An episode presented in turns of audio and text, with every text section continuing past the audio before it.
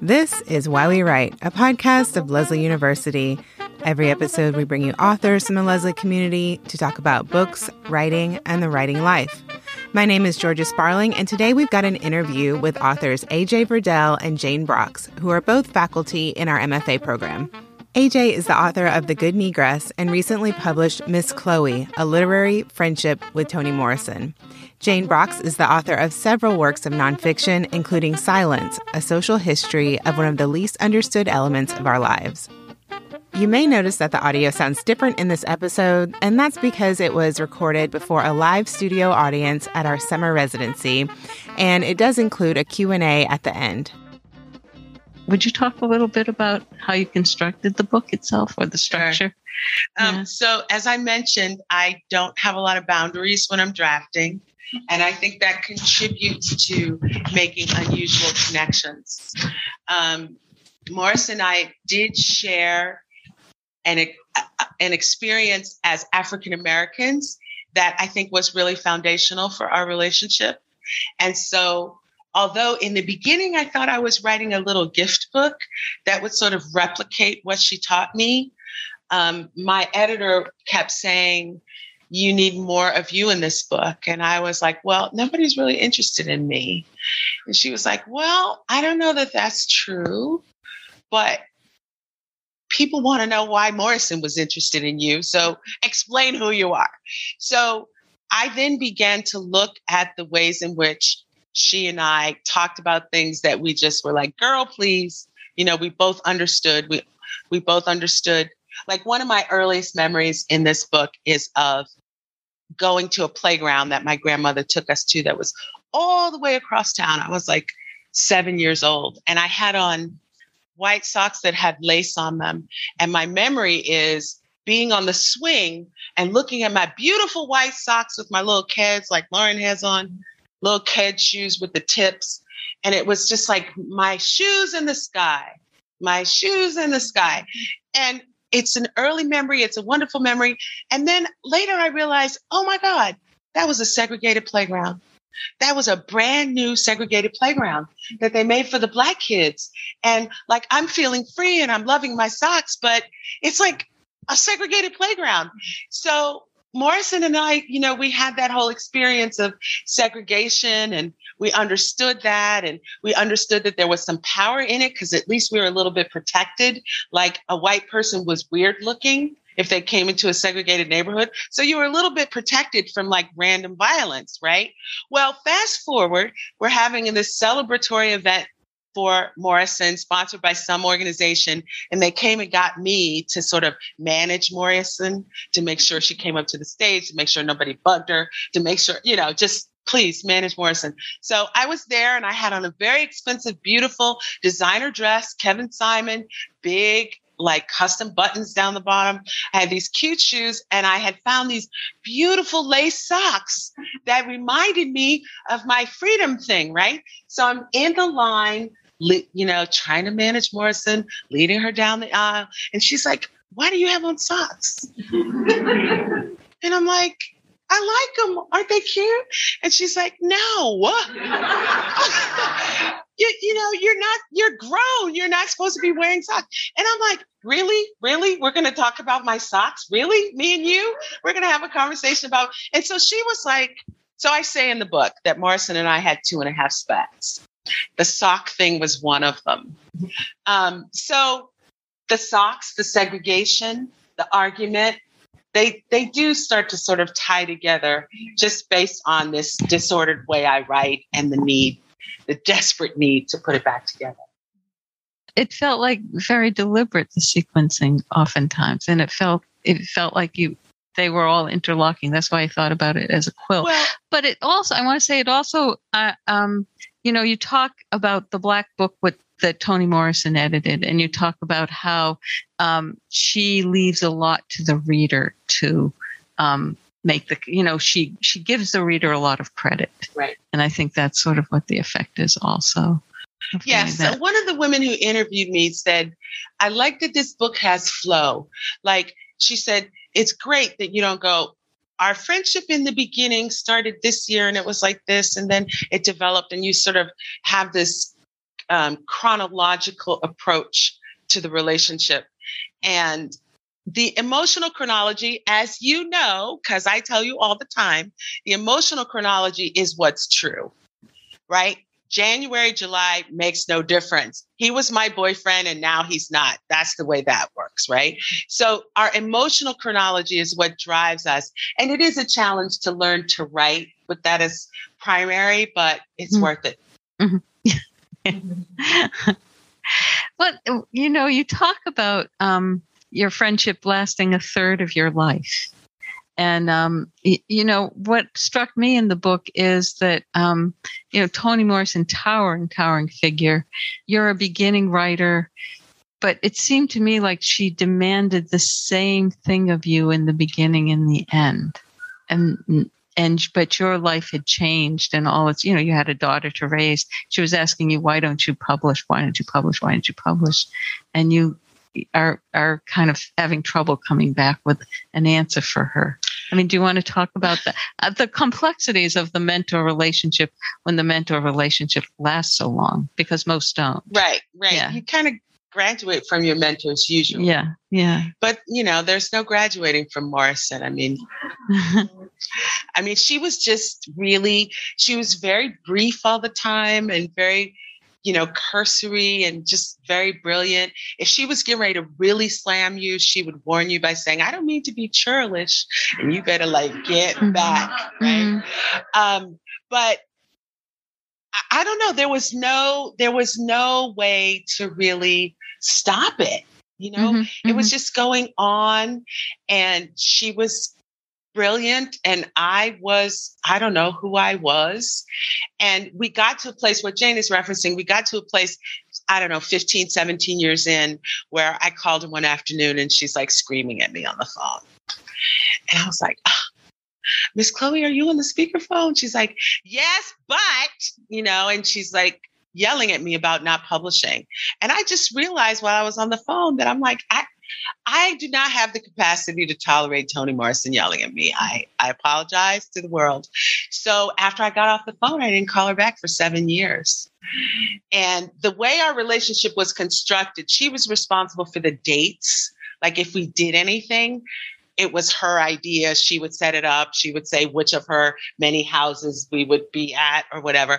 I never invited her to my house. And I talk about that because my feeling was, can she even fit through the door to my mm-hmm. house? It's like my door's too small. So I just, I, I just, so I would make all the phone calls and she would make all the dates. And so since I made all the phone calls, when I didn't call her back after she was yelling at me, we didn't talk. Mm-hmm. But then uh, I went to the Center for Fiction dinner, which was maybe three or four years before she graduated. I mean, sorry, before she ascended. I don't know, before she transitioned, before she passed. And um, the lady came to the microphone saying Morrison wasn't coming, mm-hmm. but she made it sound like Morrison was dead. And I was like, oh, fuck. But it turned out she wasn't dead. And so then I wasn't able to sleep the whole night. But I waited until the time I normally called her and I called her the next day and she said, You know, my sister died. Mm-hmm. And she just went on as if I had called her two weeks ago. Mm-hmm. So I had a what I call a coda. The last 18 months of her life, we talked as if we were still talking. Um, but for those seven years, I wasn't calling because she was really upset that I wasn't publishing and there wasn't much I felt like I could do about that. Right. Right. So right. I mean that that to me was an interesting turn because, you know, you you every writer becomes the writer they can be mm-hmm. and then but then there's the you know you're so different as a, a writer 20 30 years in than you were at the beginning your ambitions have to be different because they have to adjust to your life whatever however life takes you right but then there's this person in your life that expects you to be consistently the person that they knew when you right. first met. Or that they had chosen for some reason. I mean, yeah. in the yeah. book, I talk yeah. about this is the weirdest kind of chosen. Like, why in the world am I sitting in front of Toni Morrison? Yeah, yeah. But um, I think she expected, you know, a certain. She really wanted me to publish my cowboy book. But anyway, um, you still learn, you know. Yeah and I learned a ton from her. and as I was writing this book, I was very apprehensive. I was like, should I really be doing this? Do I have enough to say? Blah, blah, blah. And then one day I'm sitting there like ambivalent, and I hear this husky voice How many times do I have to reach for you? Mm. I was like, okay, okay. Mm. okay. Yeah, I do remember when you were first reading from this. I don't know, a few years at, at a at a real residency before COVID. You know, you referred to it as a monograph, right? Mm-hmm. Yeah. So it did evolve from that. The idea of it evolved from yes from that over time. Yes. And yeah. Do you want to talk a little bit about the revision process before we? Well, you know, revision is big. revision is what it's all about. Um, the thing about this book is you can hear the real revision in it because I, like I said, I thought it was going to be a small gift book. Thought it was, I was aiming for like a hundred pages and I was aiming to consolidate what she had taught me that helped me write. And I kind of saw it, I don't know, like, I don't know, I saw it as a gifty thing. And it just is extremely different from that at yeah, this point. Yeah, yeah. It's like, it's like um, intertwined autobiography intertwined biography. I'm autobiography, she's biography. And this is not a book that I think she would have loved for me to write. I think she wants wanted me to be writing fiction. Fiction is harder because truth actually happened, so you have material right mm-hmm. fiction you have no material fiction and and she believed in the primacy of fiction so mm-hmm. the revision process was as it always is for me it's from you start again from zero it's just that you have something to work with and i think the book is really a whole lot better mm-hmm. because of how many changes it went through how much processing reorganizing emotional chronology that kind of thing so i i think she would like the way it turned out yeah yeah. So. But you would have maybe been a little insufferable. Oh, yeah, absolutely. absolutely. Should we turn to the audience for questions at this point, maybe? Anybody have any questions? Just popping in here because the audience member for the first question wasn't mic'd. They asked about AJ's Cowboy book, which is a work of fiction that is still in progress. Okay, so the cowboy story needs to um, come to where I am now. As Jane is saying, you you change a lot as a writer, and so uh, one of my former students sent me the version that she thought was best, which is the version from 2009. She she calls it the version before they started making you change the black people. So before 2009, all the suggestions were about the white characters in the cowboy book, which I kind of accepted because I figured, what do I know about being white, right? Nothing. So I would make these adjustments. But then they started saying, well, the cowboy needs to be this. And, you know, my cowboy is a Black American man, former slave, whole thing. Um, and those changes turned out to be disastrous. So that is when I stopped working. Anyway, I got a fellowship to the Schomburg for this fall. I'm taking a sabbatical. Yay. Um, thank you. And I only have the fellowship because of this. No one cares about you until you have, right? So, anyway, they have archives at this they, they have jimmy baldwin's archives which i'm going to have my head in mm-hmm. but they also have these archives of this black businessman in the wyoming territory. So i'm hoping to sort of refresh the novel with like this black business theme which is already there and and i think that i'll be able to turn it around this year. Thank you aj for sharing everything about your book. I can't wait to read it. But, you know, you say that um, perhaps Miss Chloe would not have been happy about you writing this book at first. But my question is as a mentor, you talk briefly about how she put you in these positions or how she felt she was putting you into these positions. You're meeting all these people, all these wonderful things that most people never get to experience. Don't you think that she's looking at you now and she and you are exactly where you're supposed to be that you brought out exactly what she was trying to get you to do what do you think um, about that i think that she would want me to be publishing fiction um, I think that she thought fiction was sort of masterwork and that she was really, really invested in the imagination. And I think that one of the reasons that she liked me was because I wasn't afraid of the imagination. I could sit and be imaginative with her. You know, we would make lots of plans that I think we both understood were never going to happen. But we were caught up in, in we were caught up in imagining what this experience would be like if we actually built it. So we had a lot of really sort of play acting kinds of conversations. Um, so I'm very accustomed to her voice. I'm very accustomed to her commenting on what I'm saying or what I'm doing. And so, yes, I think that this, the, what I describe of if you're going to write Toni Morrison, you really better write. So I worked extremely hard on the sentences and the vocabulary in this book. And I think that you're correct. She would be thrilled about that. But I don't think that this is the kind of book that she would have applauded. She just would have been like, get it right. but what she would applaud is where you really start with nothing, no truth, no chronology, no plan, and you make something that people can experience and learn from and understand a reality that they wouldn't otherwise engage with. We do have a question from the chat. Um, directed at Jane, but I think either of you could uh, could sort of answer this. Um, it says, "How much uh, do you allow your research to, with parentheses around the re redirect? So direct or redirect you as you write uh, in the interaction between what you learn from history and your own lived experience. Uh, what dominates?" Is that for you?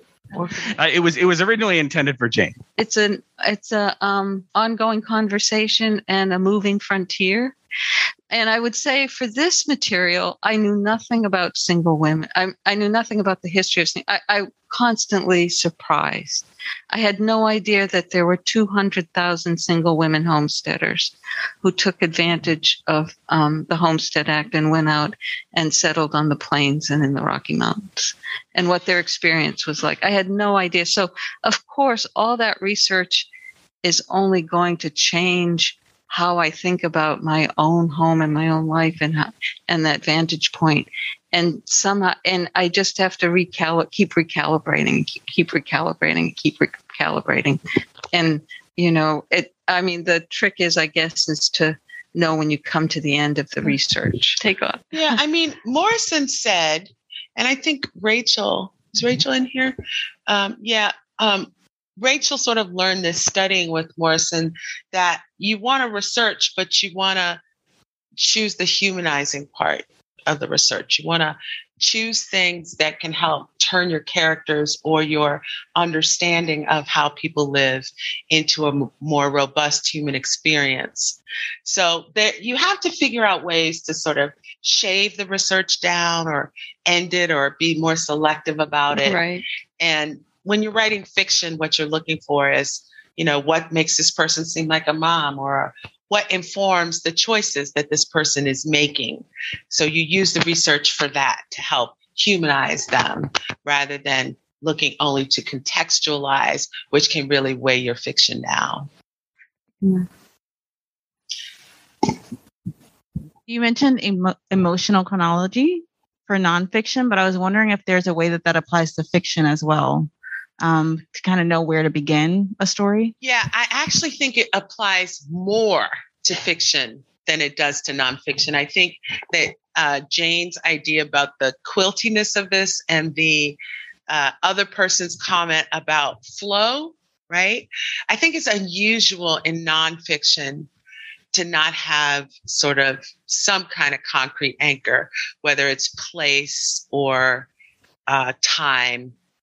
And so this nonfiction is kind of going all over the place by subject socks, segregation, swings, you know, aloneness versus crowds, all that kind of thing. But in fiction, the emotional chronology is can, can, can be driving, right? Like if you start with an inciting incident, well, the emotional temperature is high. And then what connects to that? How do you get down off of that sort of feverish incite, inciting incident? It usually is not really related to the inciting incident, right? You go back to something that soothed you in the past, or you think about somebody who's not there who might be able to help you, or you go to somebody and tell them three weeks later. Well, in fiction, all of those events would come right after the inciting incident. So the idea is to sort of train yourself to think what emotionally is connected to what else emotionally. And then you put those things together in terms of your scenes. And then you look, what do I need to add to connect these? Right. So the inciting incident is somebody got beat up at school. And then you double, double space down. When my brother was here, before he went in the service, he would have gone there and taken care of this for me. But since he's not here, and then your action divides. Well, what does she do? Does she write him a letter? Does she tell her father instead? Does she remember the last time he protected her? That's an emotional chronology. It's a very gentle experience figuring out what a com- emotional chronology is. And it's one of the most soothing aspects of writing, actually, for me to say the this emotional trajectory is valid. Now, how do I show it? I would almost say, though, emotional chronology is more effective and more necessary to fiction. We've got one from the uh, comment from the chat. I will do my best to uh, to translate text into, uh, into into the emotion that I think this person's going for. It's from Anita Gale Jones. Comment for AJ. Yes, Morrison would want you to be publishing fiction. That said, I feel strongly that your beautiful praise song to her is the book you were meant to write. It is the mark on quote. Pa- oh, sorry, on the quote path of the infinite, uh, Kahlil Gibran, um, that you and only you could write at this point. And now onto the cowboy book. Hey, AJ. So um, you were talking about um, how when you, so this is about process. And you were talking before about when you're doing a draft, you don't worry about anything. You don't worry about spaces. You don't worry about punctuation. I mean, I find this fascinating because that would drive me absolutely bananas. Um, but then you were talking about you know, then how do you get out of that, right? Because at some point you need to have spaces and you need to have punctuation.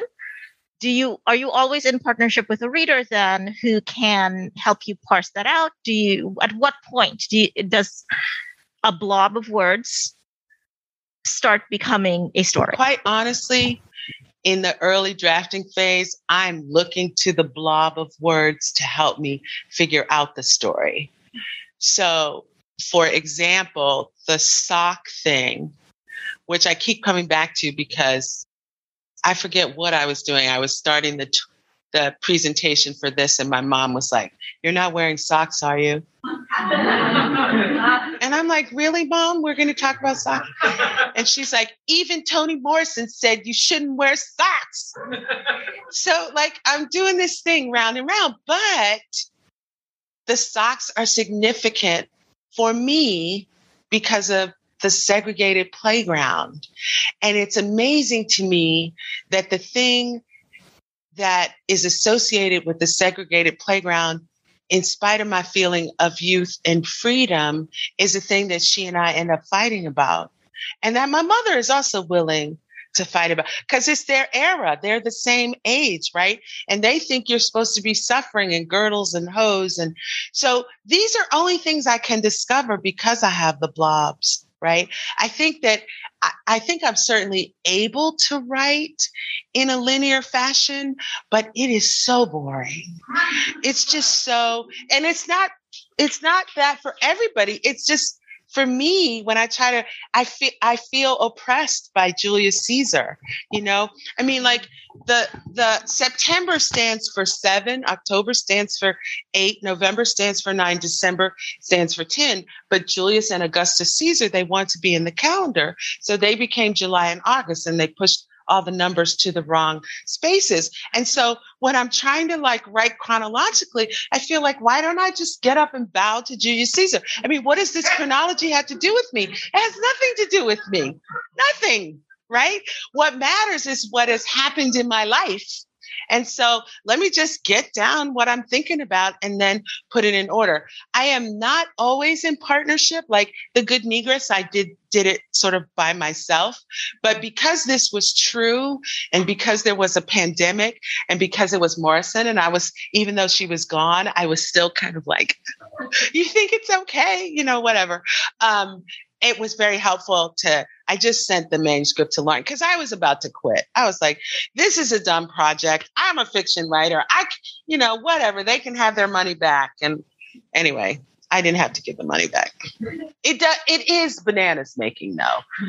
It is. It's terrible. I wrote the good negress though without punctuation and that made it a lot easier because columns and, and uh, not columns, commas, commas and periods and semicolons, those are easy to insert. And so it made for some very vibrant sentences that I don't think I would have thought of otherwise. But this was really much more moments that I was trying to connect and and that's a that's harder than punctuation and it is crazy making but i i think I think that imaginative work needs a little crazy. I just like to say it's a mess until it's not a mess. That's, that's, right. That's say. what it is. exactly. So um, I was in your class today, and you mentioned about events are you got to cut them with a knife, and you also mentioned about things you had to leave out. How did you just go? I mean, you must have had zillions of experiences and ideas and of situations with her how did you really do that process to discern what to put in and what to usually leave out? we refer to this as excising like taking things out of your manuscript to make it tighter and more coherent and usually there are rules for that right like jane is talking about the manuscript being weighed down by the research, right? We tend to have rules for what we want to keep. So, for example, there are a couple things that were just too intimate for me to put in a book. I would feel like Morrison would come back and like beat me with a broom or something for saying things that she only said to me right? And you know, the kind of things where if you hear it again, you know exactly where it came from because you only said it to like one or two people. So those kinds of things, that's a rule. It's too intimate, right? Um, there are a couple of things where it would have just made her, you know, she had a reputation for being terse and cutting. In the in the book, I talk about the first time I ever saw her, and she basically a woman was way way back at a microphone in an audience of 800 people, and the woman asked a problematic question, and Morrison basically read her for like. You just wanted the earth to open up and swallow the poor lady.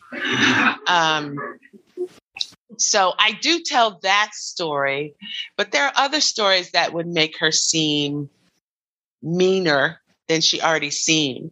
And what what you find out when you go talk to people about Morrison is that most people are like, "Oh my god, she was mean as a snake," which she wasn't she wasn't but when she she was so brilliant when she spoke and she spoke so so anyway i really did want this to be a praise song i felt like i thought when i started the book i thought i'm i'm grieving but the more i wrote the more i I sort of got giddy. I was like, who the hell has this experience? You know, like, how can I be sad?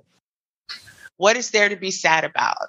Right. So the process really made me feel elevated revisiting all those experiences. And I was actually kind of freaked out about how they came to me because everything I remembered came without sound. It was almost like I couldn't hear her voice. Now, I remember the things she said, but in the memory, she would just be standing there or just refusing to talk, which was kind of interesting.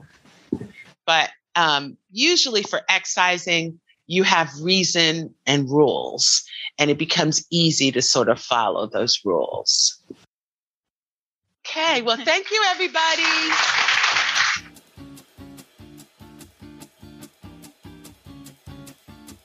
Thank you for listening to our conversation with AJ Verdelle and Jane Brox. If you'd like to learn more about AJ's book, Miss Chloe, check out the show notes where we've got a link to more information about AJ. You'll also find our podcast episode with Jane Brox and more information about our MFA program, where there are always amazing conversations with contemporary authors, just like this one. Before you go, we'd so appreciate it if you would rate and review this podcast on whatever platform you're listening to now. Thanks again for listening, and we'll be back in your feed soon.